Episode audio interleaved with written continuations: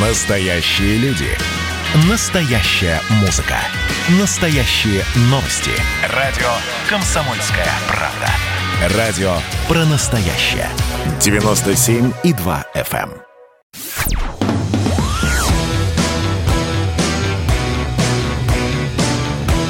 «Война и мир». Программа, которая останавливает войны и добивается мира во всем мире. Друзья, всем добрый-добрый день, вечер. Россия большая, поэтому часовых поясов у нас много. Слушайте, ну у нас сегодня необычный эфир, по крайней мере потому, что мы находимся в самом эпицентре а, Питерского международного экономического форума. С вами я, Надана Фредериксон и Александр Цыпкин. Да, все, все забываю, какая у тебя сложная конструкция, Надана Фредериксон, понимаешь, так сказать. Да, ну Нет, звучит-то чтобы как. По- по- по- по-простому, по-нашему. Это как? Ну, ну, не знаю, там, Лена Петрова, вот. Это было бы как-то, вот, Надана Фредериксон. Вы антисемит? Я, как, как, как, как, естественно, как и, лю- как и любой частичный еврей, конечно же, как еще, как еще мне? О, кстати, да, Да, между Куда прочим. уж без этого-то? Вот, нет, не антис- я за. Я за. Да. Все хорошо. Бы- Я, Я, сочувствую, я сочувствующий. Я могу свое имя носить. Да. Спасибо за это Александру Цыпкину. Он дал на это добро. Итак, Саш, ну ты здесь тоже не просто гуляешь, пьешь кофе, а, кстати, тут его наливают абсолютно бесплатно, что очень приятно. И повышает общее давление Да. у граждан, понимаешь? Цыпкин тоже ходит и повышает у всех давление. Я так понимаю, что, ты Желчь. Желчь, да. Ты тут занимаешься какими-то делами, какие-то панели, Да, сессии. ну и, Расскажи. и не те панели, которые я описываю в своих рассказах. А, действительно, да, я традиционно на, и на экономическом, и на юридических форумах я модерирую определенное количество панелей. Чаще всего стараюсь, чтобы это была какая-то социалка или какие-то темы, которые я поднимаю, там, не знаю, в своей об- обычной э, дискуссии. Э, вот в 9 часов у меня была очень интересная панель. Называлась она зачастую «Гендерное равенство в корпоративном управлении. Устойчивое развитие, рост прибыли». Тема, во-первых, там был отличный состав, начиная с главы АБСЕ, на, на минуточку. На минуточку, Ну вот, да, серьезно. конечно, да. Ну вот, или а, управляющий директор по развитию бизнеса финансового центра Катара, тоже женщина, серьезно. Катара. Продолжай мысль. Начинается. А ты откуда знаешь? Катар, да? Да хрен с ним. А, ошибочка вышла, да. А, Катар легких. Вот. Потому что, когда мы говорим о гендерном равенстве, чаще всего речь идет о неком, знаешь, такой этическом диктате. Типа, женщины страдали всю человеческую историю, и вот теперь им нужно дать э, больше прав, их нужно больше в совете директоров компании и так далее. То есть некое этическо-нравственное объяснение. Слушай, ну для Катара это актуальная тема. Э, ну, слушай, того, что слышал, там как раз все в порядке у них с этим вопросом. А, а сегодня Ну. речь была совершенно о другом, что бизнесу выгодно. Выгодно, когда много женщин в сайте директоров. Почему? Статистика показывает, что те компании, у которых э, гендерный паритет, они просто прибыльнее, дороже стоят, эффективнее и так далее. Банальная статистика Просто потому, что вовлечение женщин в управление ведет э, к более креативной работе э, соответствующих структур. У нас-то в России с этим как раз все в порядке, потому что Россия впереди планеты всей. Ты знаешь, что, Советский Союз первый, кто ввел женские права? 1917 год. 18-й. 17 18 В 17 году ничего не могли ввести, они только власть взяли. Ну вот. а- 17-й. 18 Ну вот, и у нас на самом деле все, очень хорошо и с количеством женщин в сайте директоров. Э, У нас с политикой несколько хуже и в на управленческих позициях, но в целом мировая тенденция, что чем больше ты вовлекаешь женщину в руководство э, компании, тем лучше результаты. Вот, Ты вот с правда этой- считаешь, что у России сегодня нет этих проблем? По Что мы сравнению- по-прежнему впереди планеты всей. И эта статистика об этом говорит. Я это много раз этот вопрос Давай изучал. так, статистику можно Не-не-не, ты не, не, не, нет, слушай, написать. по сравнению с другими проблемами, допустим, то, что у нас уровень умышленных убийств в 9 раз выше, чем в Германии, и самоубийств в 8. Вот это проблема. Это проблема. Да, а с э, насилием над женщинами это проблема. Колоссальная. Харасмент это проблема. А конкретно и в сравнении с этим у нас все достаточно неплохо в женщинах в, руково- э, в руководстве компаний. А, у нас не такая катастрофа с разницей в зарплатах. Она, она есть, но это постоянно уменьшается. Это, э, это, это, это различие. Ну, вот, так что мы не, не так мы обгоняем огромное количество европейских стран вот по всем этим показателям. Смотри, законодательно, конечно же, Россия построена сегодня таким образом, что неважно, мальчик ты или девочка, мужчина или женщина, если ты хочешь, ты правда можешь построить карьеру. Это, да. это факт, это правда. Но есть другой момент. В России все-таки пока по статистике большинство женщин, ну такого классического склада ума, патриархального, что а мужчина должен зарабатывать. Статистику откуда ты взяла? Ну, я исследовала этот вопрос. И многие ну, женщины считают, я сейчас тебе не назову, но многие женщины считают, что для них главное – это семья. А, женский диктат и а, то, что женщины а, давит на женщин, это правда. То есть основная проблема у женщин в том, что их, их ненавидят сами женщины. Делаешь карьеру, женщина будет говорить, а, карьеристка, жизнь у тебя не сложится и так далее. Вот, Child да. free тебя просто сожрут вообще. С, а, то есть дискриминация идет от, от, от женщин к женщинам. Это правда, да. У нас в этом плане э, именно женская часть общества достаточно патриархальная, даже не мужская. Вот. Но с точки зрения корпоративной работы, я просто много отработал в корпорации, и могу тебе сказать, что я там просто на личном примере сталкивался с тем, что очень много женщин на руководящих позициях, и, и я говорю, в сравнении с другими проблемами нашего общества, эта проблема, она не настолько, э, не настолько, э, скажем так, требует немедленных действий. Думаешь? Ну, опять... А вот этот закон о домашнем насилии?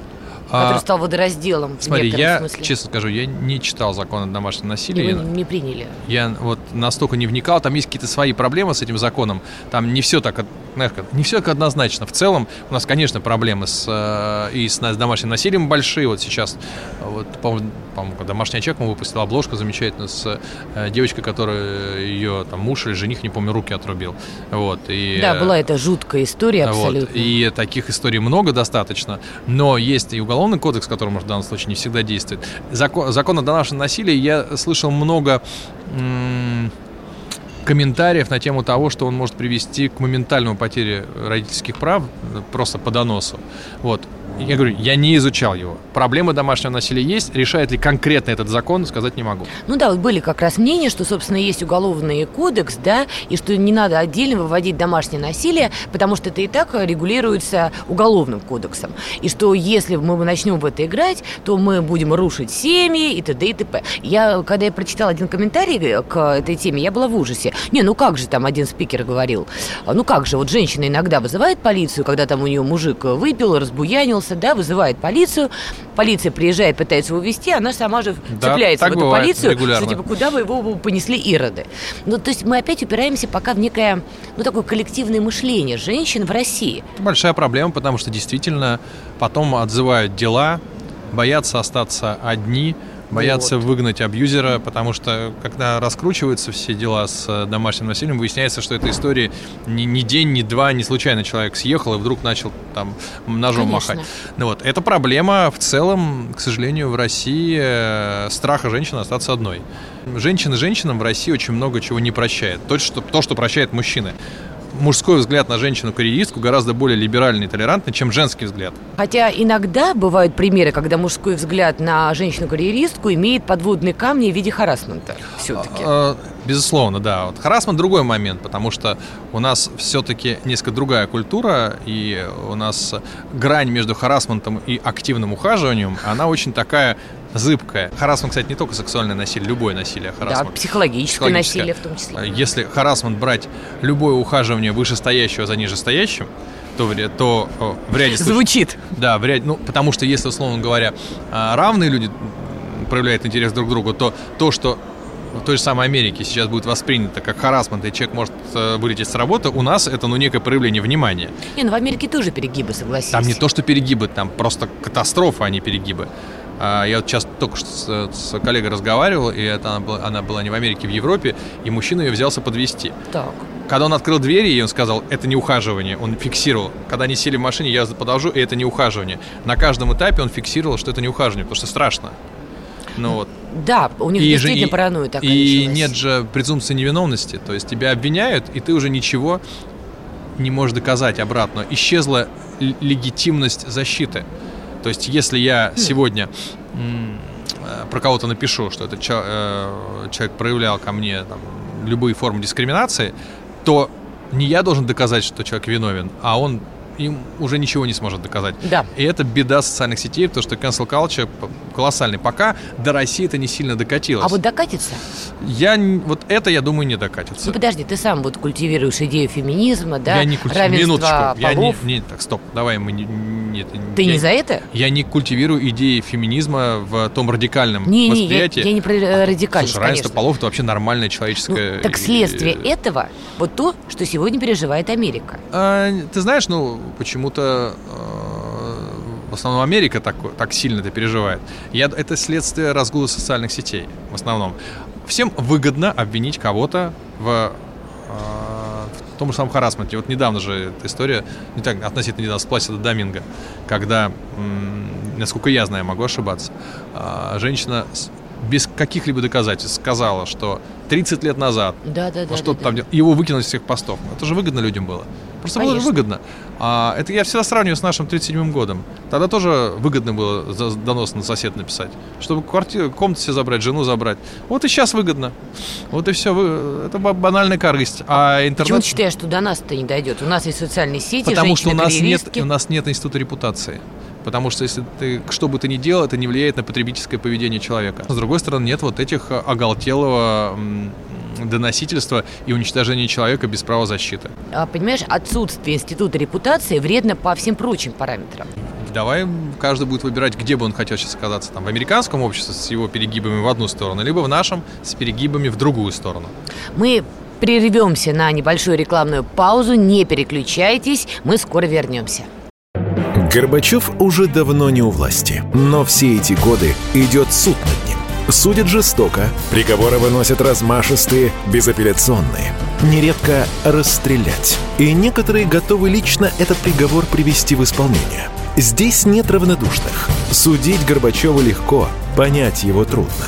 Так кто же он, Михаил Сергеевич, созидатель или разрушитель? Слушайте аудиосериал «Однажды в Советском Союзе». Невероятная история Горбачева. С понедельника по среду в 10 часов вечера по московскому времени.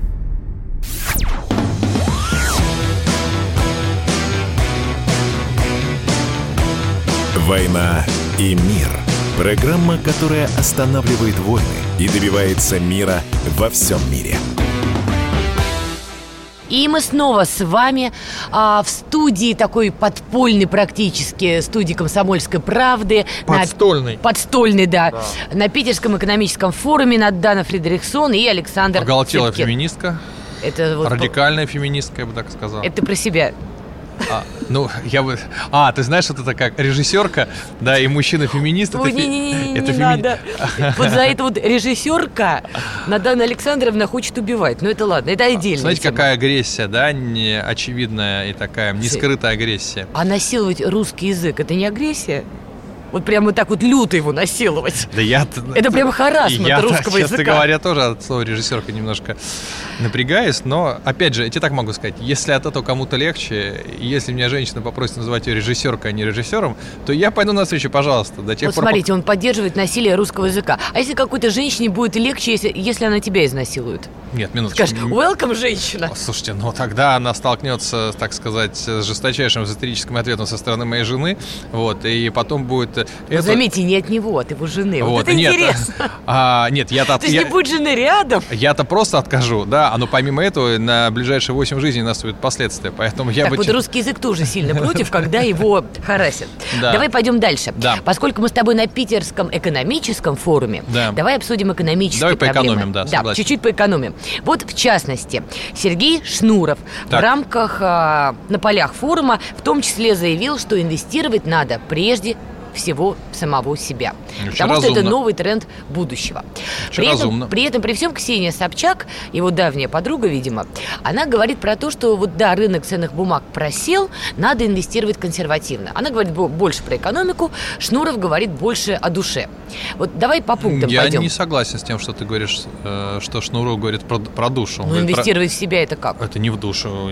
Инвестировать в душу, это, не знаю, там на, на Тибет поехать. Не, ну это уже И, перегибы. а, пер- ну, почему перегибы? Я приездил, например.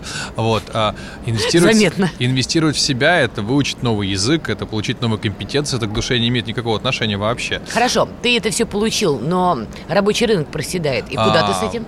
это, опять же, это разные концепции инвестирования. Их нельзя сравнивать, как нельзя сравнивать, а, не знаю, автомобили и пепсиколу. ну вот, вот так же. Потому что... Ну, пепси-колы можно заправить автомобиль. Ксения Анатольевна говорит об о, там, обычном инструменте инвестиции лишних у тебя денег э, в игру на бирже, которая может привести, если ты профессионал, к, к обогащению, может привести к катастрофе. Э, Сегодня в условиях развития криптовалют людей, которые за год стали миллионерами, их достаточное количество, как и, как и было всегда, а через какой-то момент за этих нескольких миллионеров заплатят те, кто будет после них инвестировать, и пузырь лопнет. Ничего нового в этом нет. Это одна концепция инвестирования. А, Сергей предлагает другую концепцию инвестирования, которая, как мне кажется, для большинства людей более приемлема, потому что для того, чтобы быть инвестором в ценные бумаги, нужно быть профессионалом. Иначе ты точно разоришься.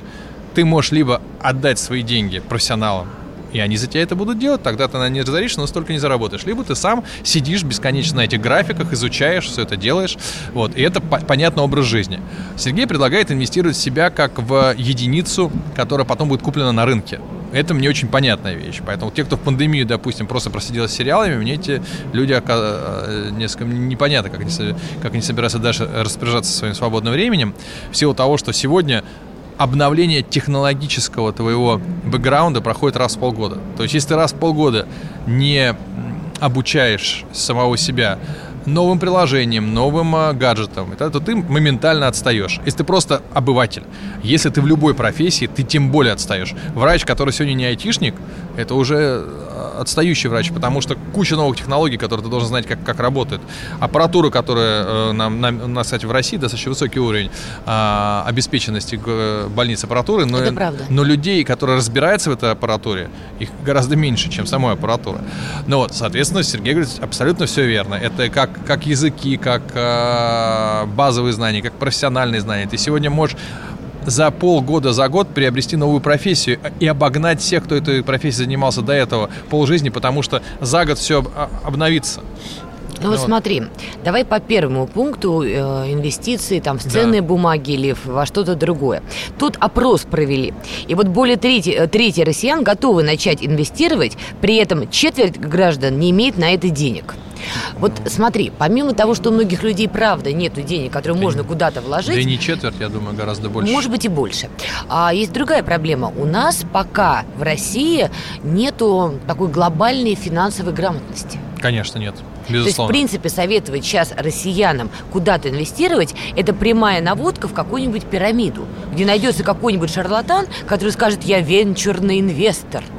Вот Ну. что это значит, никто не понимает, звучит красиво, а дальше мы получаем пирамиды, пирамиды, пирамиды. Я не могу сказать, что здесь э, Россия как-то серьезно отличается от других стран. Да, наверное, в Америке От Америки отличается а, точно. более грамотное население, но там количество мошенников не меньше, чем... Да, а больше, потому что все несут деньги в, в инвест, фонды и так далее. Да мы слишком- наивны еще в этих вопросах, американцы нет. Э, Они и- сами платят налоги, начнем с этого. И там наивно хватает. Но, безусловно, а, начинать заниматься инвестированием, ничего в этом не понимая, то же самое, что начинать заниматься хирургией. Так, давайте-ка я завтра начну операцию на сердце делать. Ну, несколько человек помрет, да, что делать. Но я натренируюсь зато. Люди же так... Вот так же к своим деньгам нужно относиться. Поэтому основная масса населения, у которых есть эти деньги, я имею в виду их немного, ты понимаешь, инвестируют в недвижимость по, по старинке, скупают Стандартный прием. Стандартный прием, покупают 5-6 однокомнатных квартир, потом их начинают сдавать. Вот это их ве- вершина э, способности к А инвестициям. почему так? Смотри, мы А не во 30 что лет больше. уже независимая страна. А куда? Живущая по-другому. Я не знаю, акции, ценные бумаги, А это- облигации. Это, ага, вот именно потому, что мы в России, где а, не то что акции рушились, а деньги исчезали за день, то нет доверия. То есть вот эта вот э, родовая травма 90-х Вот, у нас, вот, годов. вот кирпичи, дом, это все понятно. Да, раньше был антиквариат, все было понятно, потом даже в него перестали инвестировать. Вот, у людей очень много денег на счетах сейчас, э, которые они, может быть, куда-нибудь вложили бы, но не понимают, куда, экономика от этого стоит. Так, конечно, нашему бизнесу нужны деньги россиян, которые бы вложили там в условный Яндекс или еще куда-то. Вот ключевое, бизнес стоит. Понимаешь? То есть Деньги-то мы вот нужны. в какой-то вот петли. Да. С одной стороны, ты прав, есть родовые травмы 90-х годов, сколько раз люди теряли вообще все. Вспомним банальный МММ, да? Или дефолт 98 -го Да, года. При этом, при всем, бизнес нуждается в притоке денег. А деньги на счетах есть. Да, но люди боятся их инвестировать или не знают, Ты как знаешь, правильно. постепенно, как мне кажется, начнут э, эти круги по воде идти э, от тех, кто инвестировал в условную криптовалюту и заработал. Все про это начнут узнавать, пробовать, кто-то разорится. Но самые умные, которые не просто инвестируют, а займутся этим, как своей второй работой, а просто второй работой. Я знаю много людей, которые на моей памяти за год становились очень толковыми инвесторами. Небольших сумм, небольших сумм. То есть это реально шла речь о, там, ну, не, не о десятках, но о сотнях тысяч рублей. Не- Немного совсем. Э, И э, начинали разбираться в предмете, понимали, как это устроено. Они, они сидят постоянно в телефоне, они смотрят на а, котировки акций. Те, кто начинает бездумно этим заниматься, да, их может постичь разочарование. Как ты думаешь, через какой период мы придем к тому, что все-таки люди поймут, как инвестировать, перестанут бояться, начнут доверять государству? Ведь страх это, по сути, недоверие к госмашине. Я боюсь, что государству на нашей с тобой памяти люди не будут доверять. так, то есть потому что- бизнесу еще лет 30-40 будет вот Бизнесу- в ожидании. Нет, бизнесу еще как-то будут доверять, а государству я не уверен, к сожалению, потому что э, слишком мало времени прошло с последних кризисов. Ну, когда у нас последний 14 год, да, когда валюта рухнула, тогда сразу много... ну, слишком часто не происходит. А в бизнес потихоньку молодое поколение, как только э, э, у нас появится большое количество 30-летних людей с деньгами, а их Так. появляется все больше и больше, это станет такой для них э, нормой поведения. Вот, постепенно просто уйдет поколение там чуть старше меня и даже мое. Да, а на, на авансцены выйдут ребята, которым сейчас 25. Я думаю, что через 5-10 лет у нас будет очень активная инвестиционная. А, тем более Россия рынок э, живой, быстро растущий. Здесь Да. куча ниш, огромное количество. Инвестируй устанешь. Да, есть риски. ри- Есть риски, но сегодня бизнесы, которые развиваются в России с огромной скоростью, их не меньше, чем, а если не больше, чем уж точно, чем в Европе. Там достаточно сложно с экономикой, она не так быстро растет. Но только Вот. нашему бизнесу тяжелее. Конечно, у нас куча правовых рисков, у нас Да. куча рисков, когда ты сталкиваешься с- административной системой, С налоговой. с налоговой, с судебной системой. Мгм. На самом деле, если бы у нас хотя бы одну вещь сделали в стране, справедливый суд, то мы бы обогнали бы все страны мира по А уровню ты считаешь, развития. что он несправедлив сейчас? А, ты знаешь, он в целом нельзя сказать, что он несправедливый, но, во-первых, люди не считают, что он справедливый. А, это раз. А, Во-вторых, м, очень запутанная система зак- законодательная, и э, в разных ситуациях по-разному законодательная система может себя повести. И я думаю, что там, там, условно говоря, там высший э, арбитражный суд достаточно справедливый. Но если мы расплывется по всей стране, то там, думаю, много достаточно нарушений. Но главное, нет имиджа справедливого суда, и люди этого боятся. Так Вот с этим вообще- согласна. вот не- не- нет, э, еще много, очень много противоречащих друг, противоречащих друг другу законов, правилах, э, огромное количество. Там, если большинство бизнесов, если вести 100% по закону, то они не смогут функционировать. Я помню, когда вот обсуждалось, я, по-моему, на, на юридическом форуме обсуждал вот эту гильотину, так называемую, э, ну, когда хотели все правила старого, ст- старого образца убрать и новые запустить, то там, ну, просто фантастические по парадоксальности нормы, которые ни один ресторан не может, допустим, э, выполнить. Вот. У нас с этим большая проблема. И таких, и таких очень много. Естественно, это используется административной машиной, так или иначе. Давай а, остановимся, Давай. но мы продолжим после короткой-короткой рекламы. Не переключайтесь. Следствие утверждало, что он стрелял в Чубайса. Два года он провел в Кремлевском Централе и добился своего полного оправдания. Радио «Комсомольская правда» и адвокат-писатель Иван Миронов представляют проект «Линия защиты». Передача о том, что безвыходных ситуаций не бывает. Обсуждение самых острых тем недели, неожиданные гости, общение со слушателями и невероятные истории от ведущего, которые произошли с ним на самом деле.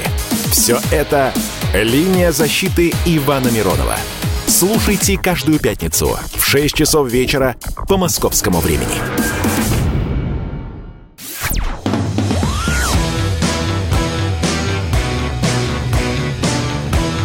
«Война и мир» – программа, которая останавливает войны и добивается мира во всем мире. И мы снова с вами на Питерском экономическом форуме Надана Фредериксон и Александр Цыпкин. Да, диванная критика пошла сегодня у нас. Дивана не в смысле, что мы с Наданой на диване. Нет, мы... Мы на стульях, Мы на стульях, не подумайте, чего плохого, да. Но в целом выступаю сейчас, конечно, диванным аналитиком, несмотря на то, что я, как ни странно, вхожу в совет директоров инвестиционной компании. Вот. Э, но, э, конечно, мои все сегодняшние суждения, они являются таким обывательским наблюдением. Нет, ну это и важно. Мы с тобой, Да. собственно, и не заявляем, что мы с тобой экономисты всея Руси или юристы всея Да. Руси. Но смотри, ты вот интересную вещь сказал. Действительно, у нас еще проблема с репутацией и бизнеса, и судов Да, в глазах да. населения. А смотри, тут же опять же петля. Куча медиа нагоняют трафик, когда публикуют какую-то вот негативную информацию. Да, люди есть потребляют. Бизнесмен Пупкин обманул опять там, А он не знаю, на самом деле не деревню. обманул никого. А, это, на, это да. надуманная вещь, но уже ему это прилетело, он уже лишился. Ну, опять же, нас, как ни странно, спасает от э, просто катастрофических последствий то, что э, сам факт того, что бизнесмен Пупкин обманул другого бизнесмена, не ведет к тому, что товары бизнесмена Пупкина наш гражданин начинает э, бойкотировать. Мы для нас скидка гораздо важнее, чем любая репутационная составляющая. Ну, э, это всегда видно по взрыву спроса на э, дешевые туры в страны, где, допустим, сейчас идет какая-то там какой-то военный конфликт или что-то еще, или какая-то была а, даже не очень корректная, если не сказать агрессивная э, акция по отношению к России. Ну, туда едем все равно. Нам вот э, Я для- вспоминаю Египет, значит, Да. там начались горячие события. Все страны э, хуже, все страны начинают оперативно эвакуировать своих граждан. Англия, Германия, Наша США, оператив- Россия. Мы оперативно едем туда. и дальше, да. значит, журналисты снимают этот процесс, и выясняется, что многие российские туристы не хотят эвакуироваться. Да. Журналисты к ним подходят с камерами, говорят, «Э, собственно, тут война начинается. И там потрясающий ответ. Мы год копили на этот отпуск, мы Да. никуда не поедем. С одной стороны, их можно понять. С другой стороны, ребят, ну тут как бы вот Слушай, ну это война вообще в начинается. целом не очень ответственное отношение к э, своей жизни. Свойственно нам и так не то, что ответственно, не, не, безответ- не, не то, что безответственное, а отношение фаталистическое. Да, и как будет, гори оно все. Ну как-то вылезем, да что там. Ну вот. А в этом, а в этом то, тоже проблема. Но ты м, про репутационный риск, конечно, правильно сказала, потому что репутация эм, в целом у всего, что окружает нас, а, достаточно такая проблемная. Стоит написать что-то хорошее, даже я когда пишу что-то хорошее про ту же самую Москву, мне ой, это заказуха, Да-да-да, на да-да, самом да. деле у нас все плохо. Да. Слушайте, ребят, ну вот э, э, со, со всей ответственностью могу сказать, что когда наступил ковид, а мне было много поездок, я единственное, что боялся, застрять где-нибудь в Лондоне, в Париже или в Нью-Йорке. Потому что я понимал, что там меня не факт, что вытащат. Оттуда выхода нет. А в Москве... Нет, не- в смысле в больнице. А в Москве я понимал, что медицина сейчас такого уровня, что вытащит меня. И, и реально в итоге Москва в тройке городов по тому, как они справились с ковидом. Повторюсь, за пределами Москвы может быть по-другому. Я, я отвечаю за тот город, в котором живу.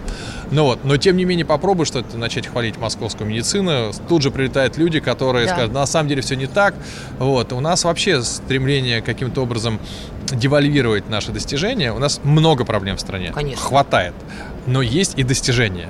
Ну вот я не знаю, с точки зрения того же самого, не знаю, сервиса, а Москва лучший город в мире сейчас. По, Согласна. по качеству услуг, Согласна. круглосуточности услуг. Это только у нас можно МРТ собаки сделать ночью. Слушай, только у нас ночью ты выходишь из дома и хайли лайкли найдешь магазин, Все, с- все чтобы купить да. все, что И тебе с тоб- надо. И с тобой еще вежливо поговорят. Да. Наши таксисты самые вежливые таксисты, из тех, с которыми я ездил по миру.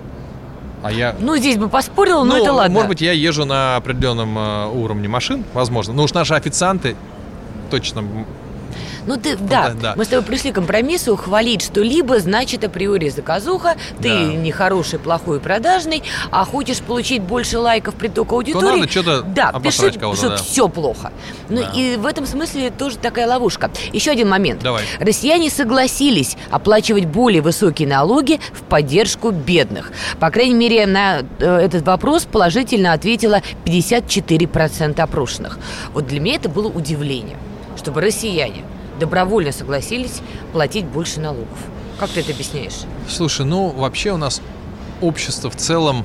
Почему у нас удержался марксизм? У нас общество и милосердное. Вспомни Слушай, а вспомни, как относились к пленным немцам? Их подкармливали, это всем, всем, всем было известно. Их, им что-то помогали и так далее. Их выхаживали в госпиталях. Давай так, это... другое поколение все-таки а, было. Сейчас. У нас все равно отношение к... Для того, чтобы в России тебя любили, должно быть, как это было на спектакле в Москве, 3Б, бедный, больной, бездарный. Тогда тебя любят. Вот. Соответственно, Ужасно. отношение к э, беднейшим слоям населения у нас, конечно, сочувственное. Плюс у нас достаточно причин для того, чтобы человек оказался в нищете не из-за собственной лени, а потому что так сложилась э, историческая да. Действительность. Э, слишком много было э, сломов, да, слишком много э, рушилось прямо на глазах у людей, поэтому у нас очень много бедных и нищих людей не в силу их лени, хотя таких достаточно, да, а просто так сложилась жизнь. Саша, и... это очень гуманно, но еще пять лет назад я лично смотрела эти опросы, этот вопрос поднимается далеко не первый раз, там вообще были другие показатели. Я Слушай, спрашивала своих знакомых. В принципе, у нас растет уровень жизни. Вот я спрашивала своих знакомых, которые пять лет назад, ну давай так, мягко да. говоря, не бедствовали, очень мягко да. говоря. Я им говорила, вот, ну вы согласитесь, давайте так, богатые платят больше, бедные меньше. Вот эту разницу ты что, с ума сошла? Я работаю с утра до ночи, да я то, да я все. Почему я должен оплачивать их? Ну, потому что, когда мир, конечно, несправедлив, наверное, по отношению к богатым, но если богатые перестают делиться даже с теми, кто просто от безделья бедствует, то рано или поздно этот богатый класс в стране вырезают. И это проходили уже не один раз. Соответственно, когда элита у нас слишком сильно отдаляется от общей массы населения и перестает хоть как-то вспоминать о совести, ее в какой-то момент О, вырезают. Саша, а тут не про элиту идет речь. Тут речь идет про то, что вот ты, Александр Цыпкин, достаточно богатый человек по так, меркам России. Безусловно. Речь да идет да. про то, чтобы ты стал Я больше готов. платить налогов. Элита это элита, это, это отдельный космос. Вот ты будешь платить больше налогов. Да Но я ты готов. работаешь э, как проклятый, у тебя какие-то проекты, книги. А кто-то есть действительно да, бедные есть. люди по несчастью. А есть, а которые... есть идейно бедные. Да, есть. Вы мне очень, все должны. Очень много, да. Но я смотрю э, на этот вопрос. У меня, кстати, так очень сильно отличается со многими моими друзьями позиции. И даже там, с той же самой женой мы дискутируем постоянно. Я считаю, что умение зарабатывать деньги, в том числе такой же талант и дар, как высокий рост, как хорошее здоровье, как количество энергии внутри себя. Соответственно, помогая бедному человеку, я помогаю человеку, которому, ну, допустим, как помогаю инвалиду. Угу. У меня же не возникает вопроса, почему нужно помочь человеку на коляске. А, огромное количество людей не способных зарабатывать деньги, не, спос... не способны думаешь? этого, потому что им Бог этого не дал. У них ну, перестань. Ну, именно так, у них нет этой энергии, у них нет смелости, у них нет очень большого количества качеств, которые просто им не дано. А может просто пассивность? А, есть пассивные люди, есть, хорошо. Воспитанные. Есть, Помнишь, Иван Дурак есть, на печи лежал? Есть, безусловно. Ну хорошо, мне от этого э, уйдем в рациональную составляющую. Я не хочу э, жить богатым человеком в нищей стране, потому что это небезопасно, потому что нищая страна всегда приводит к разгулу преступности на улицах. Вот. Э, всегда есть крайности, да, если начнешь содержать всех абсолютно, то через некоторое время появится целый толпа людей, которые сидят на социале, они, у них рождается куча детей, и через какое-то время они становятся просто дешевой, а, г, с, дешевой толпой, которая голосует за нужные законы. И так или иначе... Те, То, кто... что в Европе сейчас. Да. Я про Европе... Европейский путь нынешний, я считаю, что вот их радикальный социализм, который вообще не дает человеку выскочить. Угу. Э, он вот он получает свои, там, условно, там, 3000 евро, и все, чтобы получить 30, я не знаю, что он должен сделать. Да, в России некоторые живут на 20 евро, ну не на 20, хорошо, на 200, но людей, которые действительно могут благодаря своему труду зарабатывать большие деньги, им это проще сделать. Это правда, с этого у нас представляется больше возможностей при больших рисках. Но это не значит, что мы должны совершенно просто забыть о беднейших слоях населения. Кончится не, не сейчас, так через 20-30 лет кончится социальным взрывом. То есть думаешь, россияне 54%, друзья, это много, правда? Это смесь милосердия. Тоже вот это осознали? И милосердие, и не некого, некого уже уровня жизни, когда ты хочешь делиться и помогать. Любой человек, если не совсем конченый, а, после того, как а, он а, достиг определенного уровня жизни, понимает, что нужно помогать другим. У нас очень развита сейчас э, отрасль благотворительности, как попечитель в двух фондах отвечаю за эти слова, что у нас огромное количество людей помогает по 100 рублей, по 200, Да, по 300. это да. так. А, при том, что многие считают, да, государство не дорабатывает, не, не закрывает некие потребности населения, тратит деньги, может быть, не так, как кажется правильным. Но, тем не менее, люди, люди сочувствующие, сопереживающие, это, слава богу, еще осталось. Вот. у нас. видимо, растет, судя по Растет, этому да. опросу. Вот, посмотрим, к чему это приведет. Но, безусловно, люди должны понимать, что все в их руках, и вечным государство помогать не будет. Но будет всегда такой процент людей, которые э, считают, что им все должны. Обязательно, да, такое и есть. Ну, Ну, вот друзья, у нас капитализм. Окей, ладно. Мы сегодня провели такой боевой просто эфир на полях Питерского экономического форума. С вами была Надана Фредериксон. Александр Цыпкин. Да, между прочим, который Да. сегодня говорил и о феминизме, и про экономику. И еще Чё? Знаете, бумага все стерпит. он еще о многом будет говорить, потому что, в отличие от меня, Александр тут работает. Тружусь, потелится. Трудится. Да. друзья, оставайтесь на комсомольской правде. Пока.